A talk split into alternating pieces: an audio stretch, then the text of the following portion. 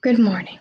The question I'm going to be addressing in this podcast is how do the realities of immigrants' experiences reflect or fail to reflect American ideals? They fail to reflect American ideals because immigrants have always been treated differently and unequally than people who were born in America.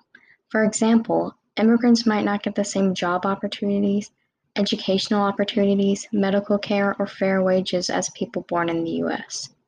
To prove this, I found quotes from a website called Bickerstaff Law Office. One of the quotes says, Often those arriving in America are treated poorly by their employers.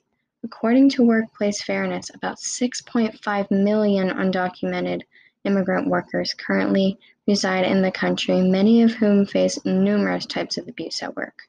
These include low pay, inhumane work hours, and dangerous conditions. Immigrants are also often mistreated and threatened for speaking out. A quote to prove this from Bickerstaff Law Office states They may also be fired from their jobs without notice. In some cases, employers have threatened to call deportation authorities if their employees speak out. Some organizations are trying to change the unfairness of how immigrants are mistreated, though.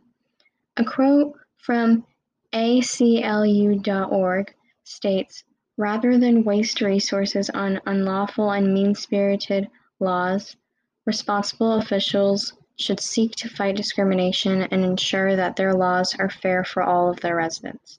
In conclusion, the realities of immigrants fail to reflect American ideals because they are treated unfairly, but some people are trying to change that and get them fair rights. Thank you for listening to this podcast, and goodbye.